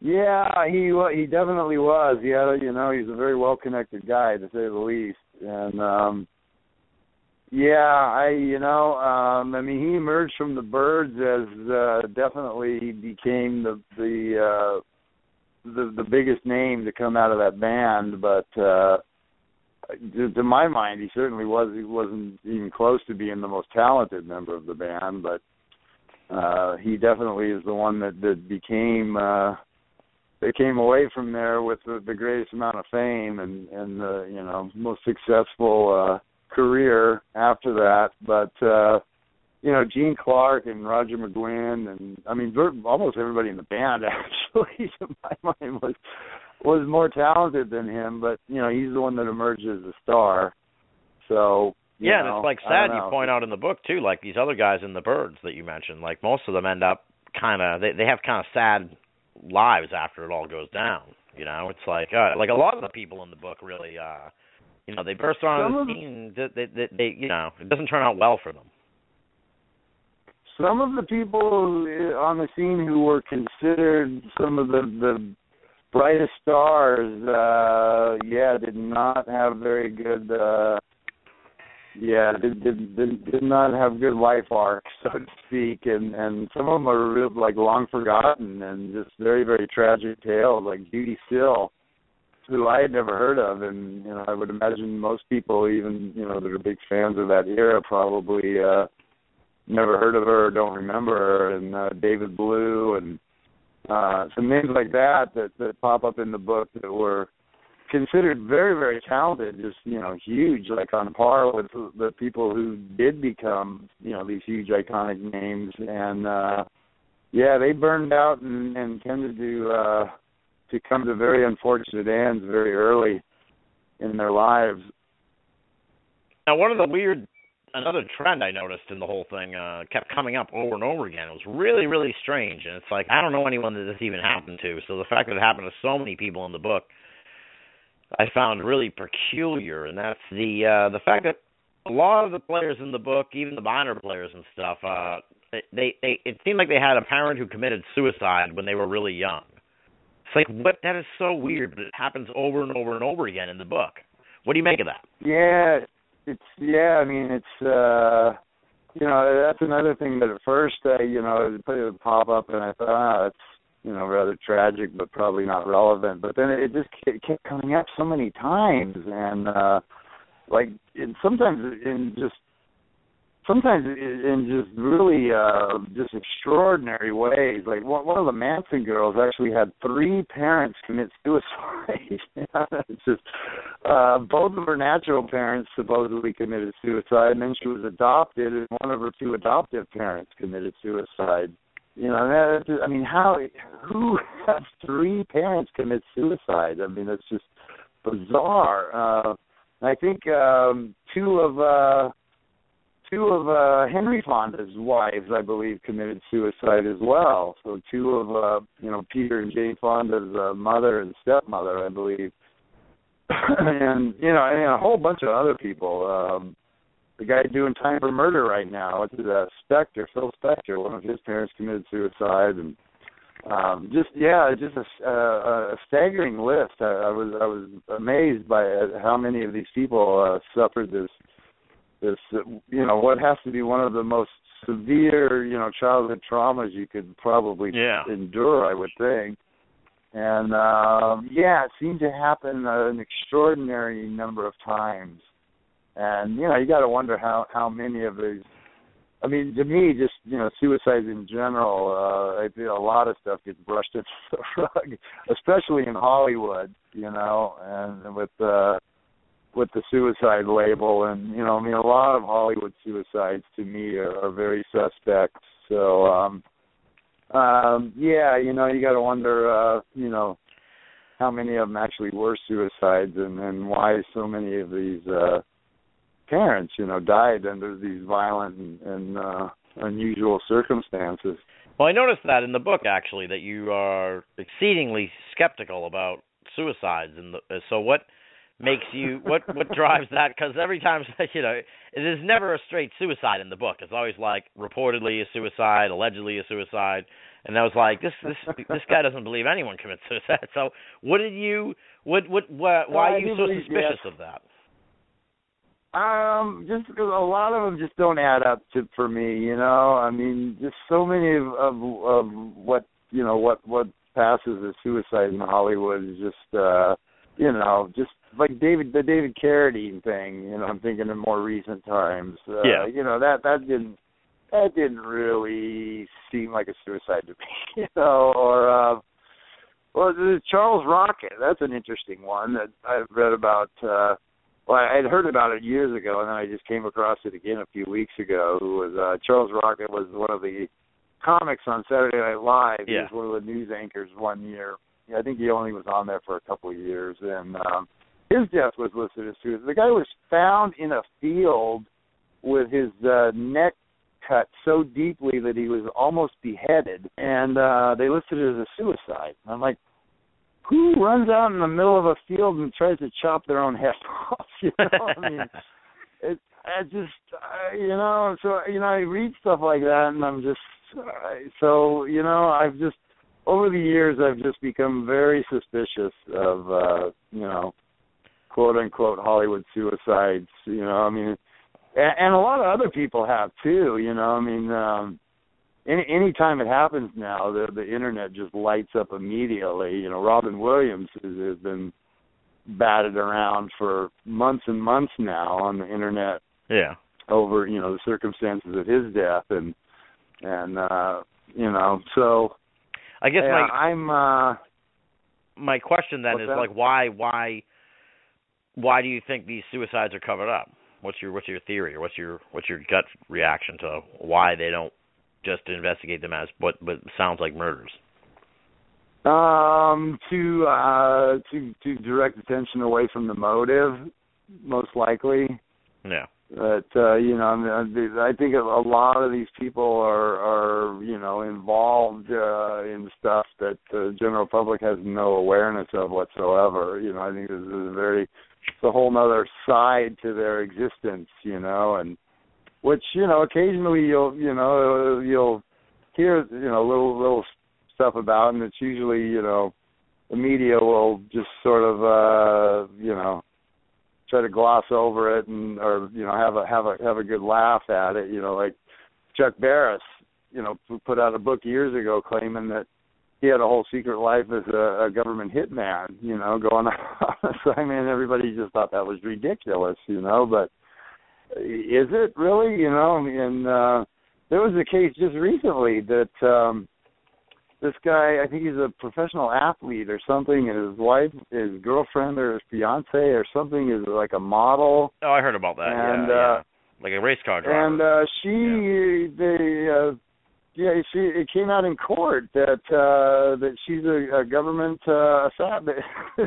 that one of the things that attracted uh, her him to her was that she told had told him that she was a uh a government assassin, that she went out on these covert missions and had a whole you know secret uh, other life and um you know i i i think there's a lot more of that that goes on than than what people realize and uh so when these people come to mysterious ends uh, you know the the it has to be covered up yeah, because uh they don't want you know uh so yeah i think interesting. All right. I think there's a very, very sordid uh, side of uh, of Hollywood, much more so than than what most people think. It's uh Kurt Busch we're talking about, the NASCAR driver. But I I know I know exactly what you mean. So, you, so Yeah. also it also could be a type of situation too where they use these people up and then they're like, there's no use for them anymore, so they kill them off because they're they're done using them. You know what I mean? Yeah, that's yeah. Even if it's unbeknownst they, to yeah, them. They, It's like, hey, all right, we're done. they, yeah, they, yeah, they. At some point, they they're no longer an asset, and they become a liability for whatever reason, or or maybe they uh they want to talk, or you know, or or they threaten to go public, or uh you know, who knows? It's, you know. You, when you live, you know, you live by the sword, you die by the sword. That's what they say. Exactly. And, uh, you know, um, so yeah, I mean, there's a reason that there's there's so much weirdness in Hollywood and so many, uh, you know, and that goes all the way back to the beginning. I mean, there's always been deaths in Hollywood that have been questioned. You know, going all the way back to like the early days of like Thomas Ince, uh, I think his name was the director, or um, Thelma Todd, and uh, you know all kinds of people that uh, from the very earliest days of Hollywood that to this day there's there's open questions about uh, the circumstances of their deaths. So um, yeah, I, I think Hollywood's always been kind of a very uh, a dark and mysterious place behind the curtains. Yeah. Well, you also kind of allude to throughout the book, uh, just sort of like dark, black magicy kind of uh, occult, uh, ritualistic type stuff going on. So, I mean, what, what's your what's your take on all that? How how how deep do you think that runs, and and what do you think's behind it all? Uh, I think it's. I tend to think it runs pretty deep, actually, and um, you know, I you know, there, there's a huge overlap between occultism and and, and the intelligence community, and uh, you know, there, there seems to be a, a very sort of symbiotic relationship going on there, and um, so uh, you know, I mean, it, it, it, so when when that when that kind of stuff pops up, it doesn't really surprise me because it, it seems to it seems to weave its way through most of the stories and most of the work that I have done, and uh, it just uh, yeah, to me, it's just it's just a, another sign that the the intelligence, uh, Hmm. you know, intelligence community working behind the scenes, so to speak. You Well, know, Some really creepy stuff, man, because they're talking about like ritual murders and child sacrifices and pedophilia and all kind of really horrific stuff. So it's like, oh, geez, you don't even want to know what's really going on. But it seems like you're right. It does yeah. kind of lurking in the Well, my earlier book is even my earlier book goes much more into that. The Programmed to Kill, and that one is very very dark with, with yeah all of that, the, the ritual ritual murders and, and uh, multi perpetrator, multi victim pedophilia cases, and all of that. Just very very very uh dark and unpleasant uh subject matter to say the least yeah, so we, um, yeah, this one, this one, this one doesn't get near, doesn't get quite that dark uh, as the earlier one. no, no, but uh, yeah, I've you uh, I've, what. I've I've been down those roads before in, in more detail. So um, yeah, it's uh, yeah, it gets uh, it gets very very dark and grim and, and and very hard for people to wrap their heads around. Very difficult for people to believe, you know, that to because it's just seems so far removed from what they view as the reality of you know life in the 21st century. And uh but unfortunately, if you dig deep enough, uh you'll find that there this a lot of this stuff can be documented and as dark and ugly as it is, it's it is going on, you know, and we're seeing more and more of it kind of pop come to light now, you know, especially in the UK with the Jimmy Savile case and and uh the various high-ranking government officials being exposed and whatnot. Oh, like Gary Glitter and all that too. Yeah. Yeah. Yeah, some uh unsettling stuff for sure. Um to say the least, yeah. Yeah, it's creepy, creepy stuff. I'm gonna have to pick up this other book. Uh, what's the what's the name of the other book? Because I wanna I wanna dig into that. Maybe I can get it before I go uh, on vacation. the Programmed to Kill.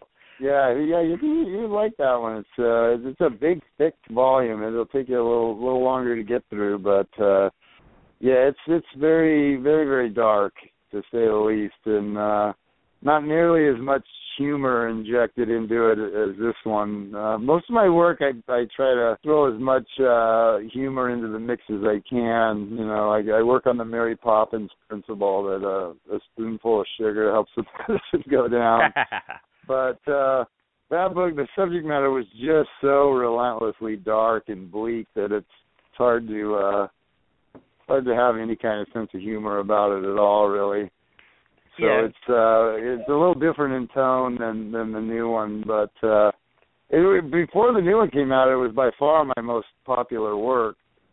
It's now been eclipsed by Weird Scenes, but uh prior to that it was uh it was my most popular work that I've done. So well, this is uh this is some book. How big is this Laurel Canyon? You know, as the crow flies, like how how big would you say it is? Uh, it's uh, is it, it's not even comparable like to a city or anything, right? Oh no, no, it's not a city. It's not even a suburb. It's just it's a it's a neighborhood basically. It's just one of one of many canyons. Uh, you know, there's a number of canyons that snake through that basically connect uh, the west side of LA to the San Fernando Valley. There's uh, Benedict Canyon, Beverly Glen, Coldwater Canyon, Laurel Canyon, Beechwood Canyon, Yeah. Nichols Canyon. I think a couple others. It, it's just one of them. You know, that just uh, you know, for no particular reason, became you know the center of the the music world for a while. And uh, but yeah, it's just uh, you know, it's it's it's. I mean, the name Laurel Canyon doesn't really mean anything. It's not like its own city or, or subdivision or anything. It's just it's just a part of LA that's you know dubbed the Laurel Canyon, and um yeah, very very small. I mean, uh, to me, you know, I, I mean, I comment at one point on the book is like, was there any room in the canyon for any normal people to fit in? You know, Yeah. with all these rock stars and actors, because it's not very big, and and you know, like I say, it's kind of kind of geographically isolated, and and it has a much different feel than than most of LA, which is just you know just asphalt and glass and concrete, you know, and Laurel Canyon is is very rustic and woodsy, and you know, it doesn't really look or feel like uh like the rest of LA, and uh, but but very small and and and uh but and and self-contained to some degree. Unlike the other canyons it has its own little country store. It has its own elementary school. Uh it used to have its own little newspaper. I don't know if it still does. So it's um yeah it's just a neighborhood but it, it's kind of isolated and, and close knit so it, you know so it's you know sort of its own community in a sense but i mean um you know, uh, as far as far as the post office or anyone else is concerned, it's just another address in L.A. Yeah. Now, what we- you know, obviously this book is dealing with sort of the heyday of Laurel Canyon. So when did it all kind of uh fizzle out, if you will? When did it stop being the hot place? When did things change, if you will, uh, you know, from from the heyday that we're talking about?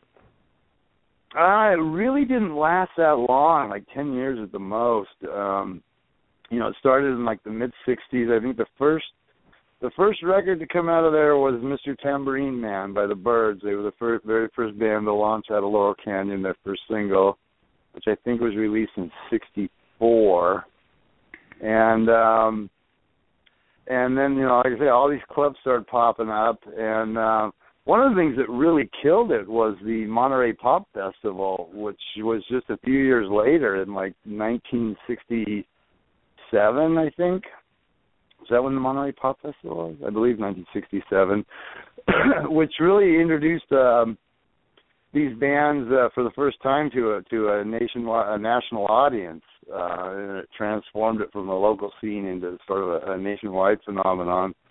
And what happened after that is these bands grew very, very quickly, and um, soon outgrew the clubs and and uh, graduated into larger venues. So uh, they were kind of a, a victim of their own success in that they they very quickly outgrew the the the, the clubs that had been opened up to uh, to launch them, and um, you know, and, and ultimately just uh, took the whole music industry to a whole nother level. Um, with sort of the second wave of Laurel Canyon bands that came out in the early '70s, uh, Crosby, Stills and Nash, and and uh, the Eagles, and uh, the uh, reformed uh, Fleetwood Mac, who you know put out these albums that to this day are, are some of the biggest selling albums of all time.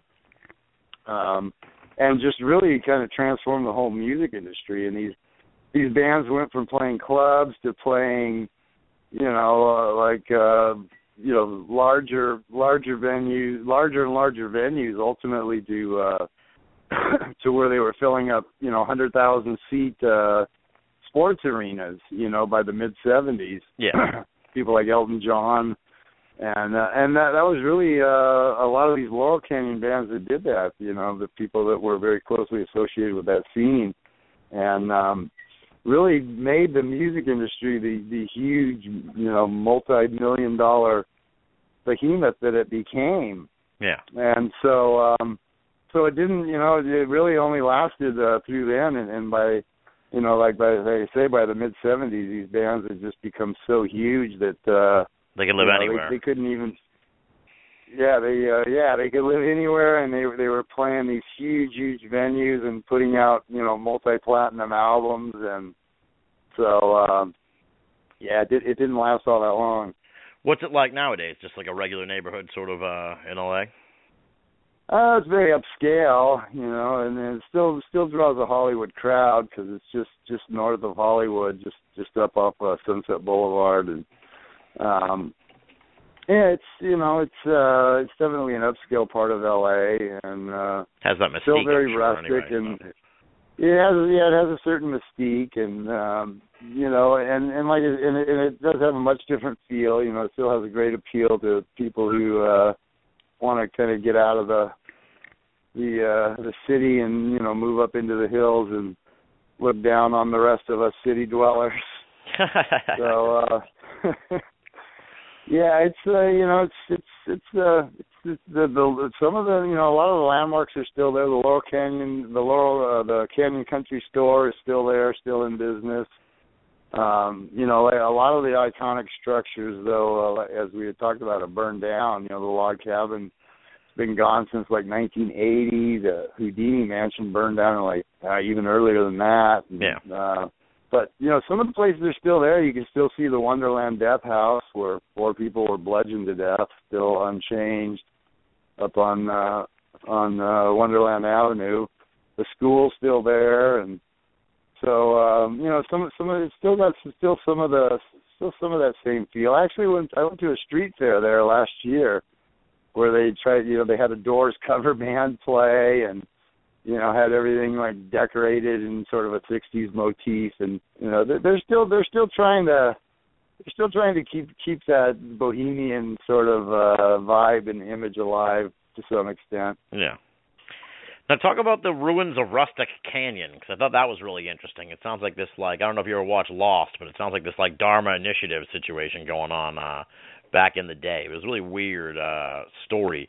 That- yeah that's something I'd like to check out. we- that's a weird one i just went uh, i just uh, like six months ago we took a uh a group i put up a notice on my the book's facebook page uh inviting anybody to to come along and uh we had a group of like eight of us that went exploring there and uh, which every everyone just found fascinating, except that we we ended up, we had to have one of the guys uh, medevaced out of there, believe it or not. Oh shit! The guy collapsed from collapsed from like he wasn't in great shape and uh I mean he wasn't like real old. He was probably like sixty ish, early sixties, but it was a very hot day and uh a lot of a lot of walking up and down steps and whatnot and uh he had some kind of a I don't know what, collapse from the heat and uh we actually had to call in a helicopter to medevac him out of there. Oh my which god! was bizarre. Yeah, I got like we got pictures and video. I mean, that was uh, ended up being a much more exciting day than we anticipated. And uh, they actually they had to pull this dude out by cable. They Oh, my dropped God. So it was it was amazing. I mean, we're just we're there, and and uh, next thing you know, the the helicopter's there and surveying the scene and determined that uh he wasn't going to be able to land. So uh next thing you know, that that this guy comes flying out the side of the thing like Rambo on a cable. they dropped him down and he harnessed this dude up and hooked him up to the cable and they pulled him up like a hundred feet by cable. Uh it was just it was the most amazing thing I've ever seen. Yikes. And then uh took him off. But anyway anyway, Rustic Canyon is uh a few canyons over. Uh it's right above where uh where Dennis Wilson lived in uh, Will Rogers' old house and where uh, Charles Manson spent the summer of uh 1968 and um it has a fascinating history as well. It's it's an, an un, uninhabited canyon, it's undeveloped, unlike Laurel Canyon. There's no homes there, and uh, it's just like hiking trails and whatnot. But uh, but back in the 40s, it was built out as, according to uh, various city historians and, and reports that have surfaced, it was built out as a Nazi compound. Uh, in the years leading up to and during World War II. It was uh, it was built as this uh, self-contained um, Nazi compound that had uh, the whole infrastructure built to support a like a small town or a small community. Uh, they had uh, uh, this huge electrical power station with two twin generators, which are still standing to this day because it was all all built of uh poured one one uh, 12 inch thick concrete walls and ceilings. This this huge uh, power station, and uh, you know they ran power throughout the, the throughout the area. There's there's a irrigation water system, drinking water system, sewer system, and I mean they had built this whole infrastructure there. Uh, giant, huge water tanks, huge propane tanks, and uh, greenhouses to grow food and uh stables for livestock and grazing areas and orchards and I mean the, the, everything needed to provide all of the essentials of life uh to exist off the grid in this remote part of Rustic Canyon. And uh a lot of the ruins of which still remain because they were built in concrete to uh, last forever.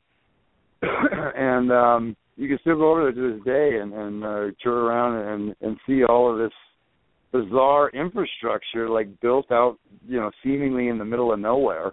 Yeah. And uh so Who was behind the whole thing? No, I, most people have no idea what it is. Even people that hike out there, you know, they just uh, they know that there's these weird structures and stuff built out there, but they have no idea what what the history of it is.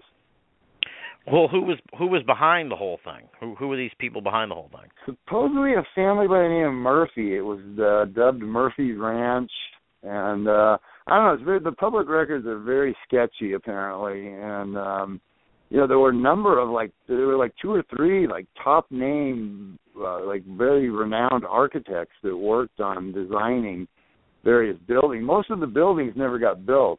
All of the infrastructure was done: the electrical system, the water system, sewer system, gas. uh, You know, all all the infrastructure was built: uh, walkways, streets, retaining walls, staircases, all that kind of stuff. But they didn't get very far with building the actual structure, some of which were going to be very elaborate, and uh, and they had brought in like these renowned, uh, you know, very well known, uh, big name architects to uh, design these various structures that never got built. But uh, a lot, a lot of the, a lot of the public records are, are apparently very very uh sketchy on the details or, or the owners did a good job of of hiding you know their uh, ownership in in various ways Yeah. That's weird. It's very weird. The whole area sounds strange. Yeah. I'd like to go out there and check it out sometime and really dig into the it is very Location. strange and yeah i get requests all the time from people who want to go tour rustic canyon or want to go uh, tour uh, laurel canyon and see some of these these places and you know see for see see what what's left of uh various homes where you know uh Jim Morrison's home is still standing. It's almost unrecognizable though because I think there was a, a fire or something and the the whole front facade has been rebuilt. Apparently on the inside it still looks very similar, but from the outside it's like unrecognizable. But um yeah, a lot a lot of these places are still there. You know, you can still uh, drive around and and see uh, you know the, the house where uh Graham Nash and uh Joni Mitchell lived were the immortalized in the song um what is the song? Our House, I think it's called. Yeah. Yeah. The CSN, yeah. that that house is still in existence and and various others still uh you know still still standing to this day. And some of the people still live there. Some uh, there's still uh i think uh i think frank zappa's widow still uh still lives in in the family home there. And uh you know a few others uh still still live uh in the area. Well, it's interesting too. You point out with like Frank Zappa and some of the other guys, they uh even though they were considered sort of the leaders of the counterculture movement, they were really conservative dudes who actually didn't care for the whole counterculture movement. It's like a weird paradox in a way, which ties into the whole idea of maybe this whole thing was Yeah. orchestrated. Yeah, yeah, yeah. I know it's another. Yeah, it's definitely another weird uh paradox that you know you have these people who are the icons of the uh the hippie crowd who uh who are at times openly contemptuous of, of the whole hippie movement, especially Frank Zappa. You know, I mean, he he was known to mock and ridicule the the movement that he was one of the main people to spearhead, and uh, you know, and yeah, he's a very, very authoritarian. He was described by numerous people as a very, very authoritarian figure, very difficult to work with. You know, a musical genius, but very, very difficult to work with, and very, very authoritarian and very conservative in his outlook. And same with Stephen Stills. He was described by a lot of people as having like a, a military bearing and just being a a very authoritarian uh, type figure and uh quite a few of them are described in, in those terms you know? I mean they just they don't seem to fit the pattern of you know people who, who are supposed to be leading the, the the flower child movement you know? Yeah. they're they're pretty far removed in their personality and politics from from the people that they're leading Right, right. I think I, I don't know who you quoted in the book, but someone was like ripping on people who rip their who tear up their draft cards, and he was like, "If you don't go and fight in the war, then you're a coward or something." It was like, "Whoa, dude! I thought you were thought you were against the war. What's what's going on here? I'm all confused." Yeah, yeah, some of yeah, some of these uh Bob Seger, I mean probably it's long forgotten now, but Bob Bob Seger wrote a song, uh The Ballad of the Yellow Berets, which was uh berating um draft dodgers as cowards. Um the, so yeah, I mean some of some of these people just were outright didn't even disguise, you know, the fact that they uh that they were not in alignment, you know, with the with with their their fans. Yeah, yeah. It's really like I said uh, when we first started the conversation. You know, it makes you wonder if this whole sort of dirty hippie movement was injected into the whole thing, and then people thought they were listening to protest musicians, but like you point out in the book, like uh, most of the songs aren't even protest songs. Like a couple of them really are, and then the ones that are called big protest songs, like for what it's worth, really don't sound like protest songs at all when you look at the lyrics and everything. Yeah, and they're not even about what I mean. Most people assume that that was a commentary on the anti-war protests going on, but it actually wasn't at all. It was about the song was written about the so-called riot on the Sunset Strip, which was a bunch of kids who were up in arms because one of their favorite clubs was closing down. You know, so it's it's uh it's strange that that has become sort of the anthem of the anti-war and you know one of the most iconic songs of the 60s when it actually had nothing whatsoever to do with the uh with Vietnam War the protests going on about it. And and also the fact that the guy who wrote it, Stephen Stills, later said I think what I don't remember the exact quote, but something to the effect of "I would never write another song like that. I think protest songs are stupid." Some, I wish I think he said something like that. I wish I had never written that because I think protest songs are stupid. Yeah. Okay. They have quotes from people like John Phillips saying, "We weren't a political band. We didn't. We never. We never injected politics into our music because our audience didn't want to hear that kind of stuff." You know, like really, the the, the kids from the Yeah. 60s didn't want to hear about that. Okay, if you say so. So yeah, I mean, uh, yeah, there's. uh yeah, like you really look at the lyrics and the songs and the quotes from these people, you you find that they weren't actually all that. Some of them deliberately avoided, uh, you know, any kind of political commentary, and, and some of them were clearly on the other side of the fence from from where their fans were. Yeah, it's pretty crazy that they, you know, that it all coalesced so well.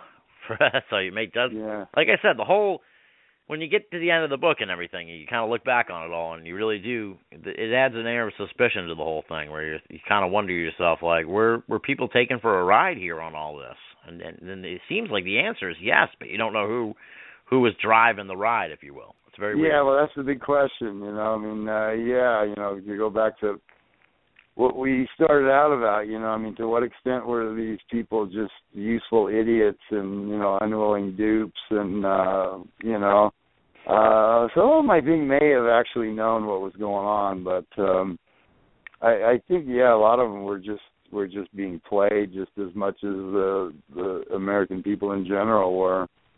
Yeah, well, it seems like some folks, like, uh, you know, I have no idea, but you know, like the guys who survived and lasted longest or sort of had the biggest names and stuff, may, they may have been the ones who kind of knew what was going on. And then you get the people who, you know, are kind of in obscurity now, like, uh, you know, Gene Clark or Gram Parsons. People kind of know Gram Parsons, but not even on the level of these big superstars and stuff. So it's, you know, you get people that kind of uh were used and tossed aside, and maybe others who who kind of caught on to what was going on and and played ball. So you kind of wonder. Yeah. Well, I certainly do, you know. Yeah, yeah. and a lot of other people apparently do as well. So One thing, this is a really small thing that stood out in the book. I wanted to ask you about though, because if I can get it on, you know, if we can if we can get this established on the record, I think it'd be great. You mentioned uh, someone, a, a Manson girl, Nancy Pitman, who you say was introduced to the Manson family by actress Angela Lansbury. How how is there an Angela Lansbury Manson family connection that I didn't know about, and what what is this? This- Angela Angela Lansbury's daughter actually was uh one of the Manson girls for a time. She uh rode with the uh, Manson family and uh she uh, uh, she actually had a letter from her mother authorizing um Charles Manson as her like legal guardian. I mean, she basically signed her daughter over, her underage daughter over to uh to Charlie Manson to join his family. Gave him control over her. Strangely enough, which you know obviously raises the question of how how the hell does that happen? I mean, how how how did Angela Lansbury obviously must have known, you know, uh Manson on some level to do that and you know how does she know this guy how does she have connections to this guy and you know how did he have connections to so many other people as well so um you know and then you and then you get into the whole you know Angela you know then of course Angela Lansbury was uh, one of the stars of uh Manchurian Candidate you know which uh you know br- brings that whole thing in because you know a number of people have, have uh questioned whether Manson was in fact uh you know along those lines. So uh, there's, there's all kinds of weird, weird angles to the Charles Manson story. Yeah, yeah. It's very yeah. We're gonna have to dig more into that too in the future. Now, another guy I want to ask you about because I And a lot of musicians, a lot of a lot of other people with musical ability in the family, you know, other than just Charlie. You know, I mentioned that Charlie was regarded as a talented singer songwriter by you know Dennis Wilson and Neil Young and various other people, but uh, other members, you know, of the family too. You know, Bobby Beausoleil, like I said, was uh was was originally one of the, the rhythm guitarists for the band Love, and um and then later worked uh with Kenneth Anger, providing the uh, scores, the soundtracks to uh at least one of his uh underground movies. And then there were several other people in the uh, as well who were you know accomplished musicians or singers or whatever. So um, you know they they were they were very much a part of that uh, of that whole scene. And you know as we said earlier, you know the one or more of them could have could have gone a completely different direction and and be regarded in you know kind of the same light as like a Joni Mitchell or a Carole King or something. You know, Yeah. strangely enough, Squeaky Fromme, you know, could have ended up as as the new Carole King. Or, you know, It's really yeah, it's So- it's crazy. It's really crazy to think about. Well, you mentioned a guy I wanted to ask you about too, Kenneth Anger. What's the story with this guy? Because he crops up a lot in these in the occult fringes of rock and roll and and that kind of stuff. And Yeah, uh, I never really heard much about him. he's one of these guys that that a lot of people in the conspiracy community seem to kind of look up to and and uh sort of admire. I, I'm not really one of those. Uh, um, I yeah, I, I, he's uh you know quote unquote he was or is I think he's still alive, isn't Yeah, he? he's still alive, yeah. recently? No, he's still alive. He's He's an exper- experimental filmmaker. Uh, injected a lot of occultism into his films, um, you know, which is hard to figure out just looking at the titles.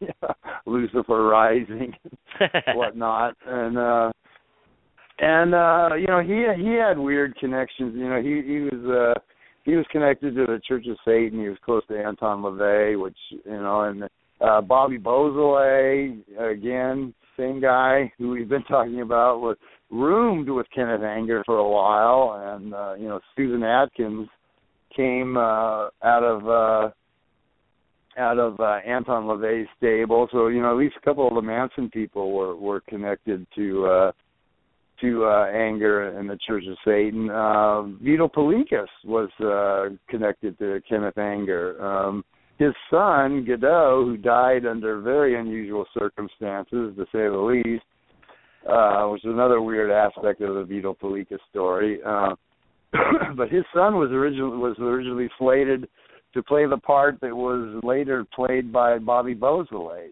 So.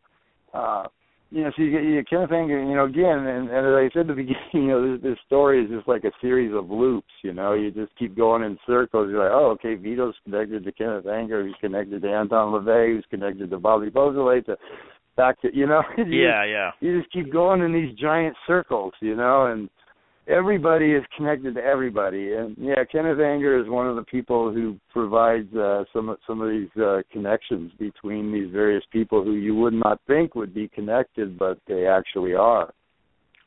It's pretty wild stuff. I really did enjoy the book Yeah, quite a is. bit. It gave me a lot to think about and made you wonder really what was going on back then. It's uh it's very interesting. Kudos Yeah. to you for really digging into this because uh I'd never like I said this is really fresh ground that I'd never really heard dug into before. Yeah, it is. Uh, it's very uh, yeah. Uh, it's uh, it's fresh ground for for just about everybody. So um, yeah, if any you know if anybody uh heard anything in this interview that was of interest, I you know I think you would uh you you you may very well enjoy the book. I don't suppose So- you've heard from any people who were sort of like on the fringes of the scene back then who've uh, added any in- extra insight into what might have been going on. Have you? I get e- I get emails from people a lot that you know say they they were you know living in or near the scene and they knew so and so and they did this and that, but I never really know what to make of them. I mean, it's you know they're, they're very interesting anecdotal information, but uh you know I can't I you know I, there's no way to verify it. You Yeah. know I mean. uh anybody can be anybody they want on the internet and claim anything they want. And you know i mean i don't i don't even know who's sending these emails. They could be coming from langley for all i know you know? Right, right. people pe- people will deliberately try to feed me bad information hoping that i'll bite on it and then discredit myself you know? So i have to be very careful about you know stuff that's just sort of personal anecdotes you know? And, and this is a way to to you know corroborate it in some way it's just an interesting piece of information that i can't really use Yeah. Now, given what we've talked about too, about sort of the dark, creepy underbelly of uh, Hollywood and and sort of the ritualistic stuff that goes on there, and and also possible intelligence connections. Did you ever sort of stop for a moment and be like, you know, I kind of shouldn't dig any further into this stuff. I'm I'm sort of uh I'm getting into I'm getting into territory that maybe people don't want. I mean, we're talking about how this is fresh stuff. Maybe maybe somebody out there doesn't want this stuff seeing the light of day and being looked at. So, do you ever feel kind of uneasy about looking into this stuff? Um, sometimes, but not really. I mean, after working through the much darker stuff in the uh the Programmed to Kill book, you know, I mean, uh yeah, if if, if anything was going to ruffle any feathers, it, would have been that. So, uh yeah, after that, this you know, this doesn't really seem uh seem all that bad. I guess just yeah, I I don't I don't really worry about that too much. Yeah, well, that's good. Yeah. Well, I, you know, as I, even just reading the book, I was kind of like, ooh, I'm a little uneasy, I'm a little shaken up by uh, all this creepy stuff that's going on. Now you're working on the Lincoln stuff right now. What's is there is this going to be a book you think eventually, or or or what? What do you have a sort of a plan for for 2015? I it might be, you know, I don't I don't know. My original thought was to to uh to get it out uh as a book uh timed with the uh, the big anniversary that's coming up, but uh I obviously failed to do that and, and uh yeah, that's yeah, my initial thought cuz the uh this uh what we're what is today? February what? Twelfth or something? That's right. We're, yeah, February we're 12th. we're yeah we're two months away from the big uh, 150th anniversary. Uh, April 14th, 2015 will be 150 years to the day from when he was shot. So my initial thought was uh, to try to get it out possibly in book form. Uh, in time for the anniversary, which I'm sure there's going to be a whole flood of stuff out there. There already is stuff coming out, you know, as we, as we build up to it. You know, Lincoln's popping up everywhere. You know, he's already been in a couple of big, you know, big name movies and TV miniseries, and uh, probably see quite a bit of him in the next uh, few months. Uh, you know, as we pass the anniversary. So that was my goal, but uh, I didn't even come.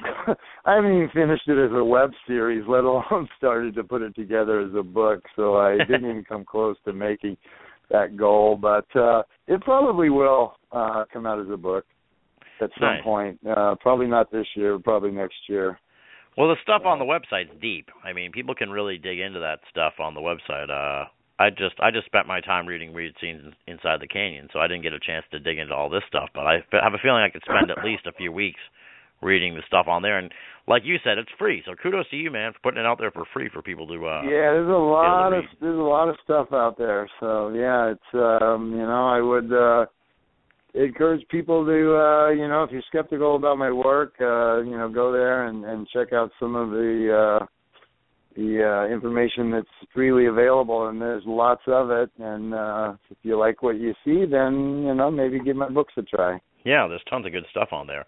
I was thinking too. I didn't get a chance to mention this. Uh, we're coming near the end, but I had one more sort of thought uh, exercise in a sense where we talked about some of these people who their parents commit suicide, and you often hear about the idea of the mind control that they use, sort of uh, they, that they put people through this intense trauma to take to to to, to Uh-huh. enact a mind control. You wonder if there's some kind of connection there, where where people who want to control certain people in the population find these people whose parents committed suicide because they know that they're already susceptible to some kind of uh sway or influence. Yeah, I kind of get that feeling. I mean, I uh I didn't I didn't get into a lot of that stuff very explicitly in this book for one reason because I've, I'm trying to reach a little bit broader audience instead of uh, quote unquote preaching to the choir. Right. And uh, you know, certain topics it's just you know they come up and people just their eyes roll back in their head and they've pretty much heard all they want to hear. You know, they're done. and uh, so I put you know a lot of this stuff is in there that people who are in the know, you know, that know, you know, that, that are fairly knowl- knowledgeable about the conspiracy world will know the significance of, you know, these facts and figures and dates, and and other people, you know, probably less so. Yeah. So I, I try to kind of walk a fine line to, uh, you know, to give my core, you know, audience what they expect, and and hopefully try to reach a little bit broader audience instead of just, you know, preaching to the choir. So anyway, my dog is acting up. Yeah, your dog's He he's- he's- been on the phone. Yeah, yeah, He he's ready for the on walk. Too long. Well, we almost we're almost going to let you go. I want to thank the folks who tuned in live on the show. Thank you very much, Dave. I really appreciate it. Thank you for putting up with the technical problems at the beginning. Luckily, we solved all Hey, that. So it's rock. no we got off to a problem. rocky Thanks for start there, but it's all no problem. Thanks for putting up with my dog and uh Ah, no, no. I and, told you it's uh, a laid back show, so we're we're all good. And uh folks can find out more well, from yeah, I'm uh, happy to come back anytime. You know, if you uh look over my website or my other books and find something that catches your interest, uh yeah, let me Yeah, yeah. Well, and folks can check what it out was at davesweb.cnchost.com. We got to work on getting you a regular URL, Dave. what what was that ninety seconds? The British lady, that- she she's telling us we got 90 seconds left in the show. Oh, okay. She's like my she's like my robot producer. But uh only only you and I can hear only you and I can hear her. So here she comes again. She's like, Oh, come on in a minute. It's all good. It's all good. Like I said, it's uh there she is. It's uh davesweb.cnchost.com. Also worldheadpress.com, right? That's uh the website for that's the my publisher. Yeah, correct. that's the publisher. Yeah. And I want to thank Jeff Mattis from Facebook who recommended you as a guest on the show. He said, uh, check out Dave McGowan stuff. So I Well, did, and I want to thank I him for recommending you. I will thank him as well. I'm not sure I know who he is, but I will thank him. There you go. And also, they can find uh, you're on you're on Facebook with the Weird Scenes page, right? So people just punch in Weird Scenes. Yeah, it's www.facebook.com and then Weird Scenes Inside the Canyon, all is one word with no punctuation. And uh, that's where I'm putting updates and new information and just information of general interest and uh, notifications of any interviews and links. Like if you send me a link to this interview, I'll, I'll put that up there. And uh, so any, anything connected to the book goes up there, and all the images, all, a lot of pictures and whatnot, uh, you know, to, to help kind of flesh out the story. yeah, there's That's all on the uh, Facebook page. Awesome, awesome. Well, like I said, Dave, I can't thank you enough. Thank you for uh dealing with the rocky start, but I really did love the conversation. I absolutely loved the book. I thought it was absolutely fantastic, and I think folks should go out and pick it up. I said, like I said at the very beginning of the conversation, I'm kicking myself because I'm going on vacation next week, and I really, I wish I had a book this good to read next week. That's how good it is. So, folks, go out and pick Well, up Weird you, Scenes. Thank you very much. Absolutely, my friend. Weird scenes inside the canyon. Dave McGowan, the author, you just heard from him here for the last couple of hours. Big thanks again, Dave. Thank you so much for coming on the show, my friend. Thank you for having me, and uh, look forward to doing it again. Absolutely. There you go, folks. That was Dave McGowan. The book is Weird Scenes Inside the Canyon. Absolutely fantastic work from Dave. Go out and pick it up, folks. It is really, really something else. Here we are on episode two of season nine. So we've got quite a ways to go throughout season nine. This was the first live edition of the program. Sorry for the rocky start, although if you're listening on the MP3, we've cleaned it all up. Uh, I don't know what happened there. Just complete madness and, and typical for the start of season nine. Hope you all enjoyed the season premiere with Jim Marrs. Tonight's episode with Dave McGowan. As I alluded to, I'll be heading out on vacation next week, so there'll be no edition of BOA Audio next week. Looking to come back at you on February 26th, so two weeks from tonight. Either with a live edition of the program, I've got some folks lined up for a future live installment of the show, or a taped episode. We've got a couple of episodes that we taped in January and actually taped one a couple days ago. Both are tremendous additions of BOA audio that I cannot wait to unleash on the listeners. There's not really much else to say. If you're listening to the program here on Blog Talk, this is Binnall of America Audio. You can find out more from us at binnallofamerica.com. You can also find us on Facebook. Just punch in Binnall of America. That'll bring up the website for BOA on Facebook. There we kind of post the latest news on the show, what's going on, where you can find out more from us, who the next guest is, all that good stuff. We try to update that ASAP.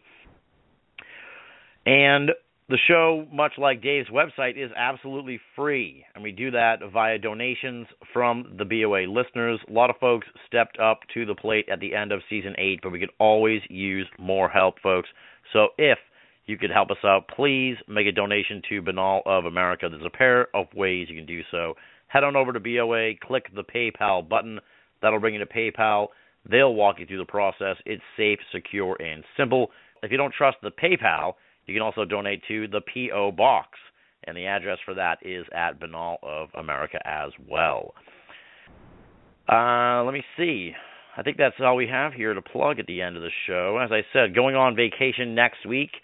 I haven't really had a chance to talk to folks uh, on the program here. We didn't do an end cap for the season premiere. I think I'm going to move away from the pre-taped intros and outros that have been a part of BOA for so long because they just feel outdated in this age of the live episodes of Binnall of America. Feels like it kind of makes those tape shows feel a little more stale. So we're we're going to move away from the from the taped end caps and just focus on talking to folks here at the end of the show. I don't know if we'll bring back the listener feedback, but if we do, it's going to be on these live installments of the program. Going on vacation next week, heading down to Savannah, Georgia. So if there's any folks down in Savannah, Georgia, get in touch. Maybe we'll grab a beer or something like that. It's a pure vacation. My first real, honest to goodness vacation in like seven years. So I'm really looking forward to it. Really looking forward to just kicking back, relaxing, hitting up some restaurants, hitting up some sites. I might do a ghost tour down in Savannah, so that'll be a lot of fun if I can find the right ghost tour. But look at me, I'm so cynical. How am I going to enjoy a ghost tour? I don't even know. But it'll be a lot of fun if I can find one that doesn't drive me bonkers for being too much of a ghost tour. So I will update folks on all that good stuff. Pictures from the vacation will likely be posted on our Facebook. Information on who the next guest will be on BOA will be found at Binnall of America and BOA on Facebook probably sometime around uh 10 days from now or so. Yeah, I'd say today's the 12th, so maybe the 24th of February when I get back, we'll post some info on who the next guest on BOA Audio is. And then from there, I don't expect we'll miss too many weeks with new installments of the show because we have, as I said, a couple of shows in the can. Very, very good shows, very good guests. I don't want to say too much about those, but they are coming up very, very soon. And with all that said, we'll wrap it up here, folks. Thank you so much for tuning in. Welcome back to the BOA audio experience. As we say, no commercials, no subscriptions, no network, no rules, and at the end of the day, no comparison. And as always, an enormous thanks to all you folks out there, the hardcore BOA audio listeners here, listening in 2015, nearly 10 years after we kicked off this ragged little program. We are still kicking unbelievable stuff. Thank you so much for your enduring support of this program, and thank you for making BOA Audio a part of your esoteric audio playlist. Until next time, this is Tim Binnall, thanking you for listening and signing off.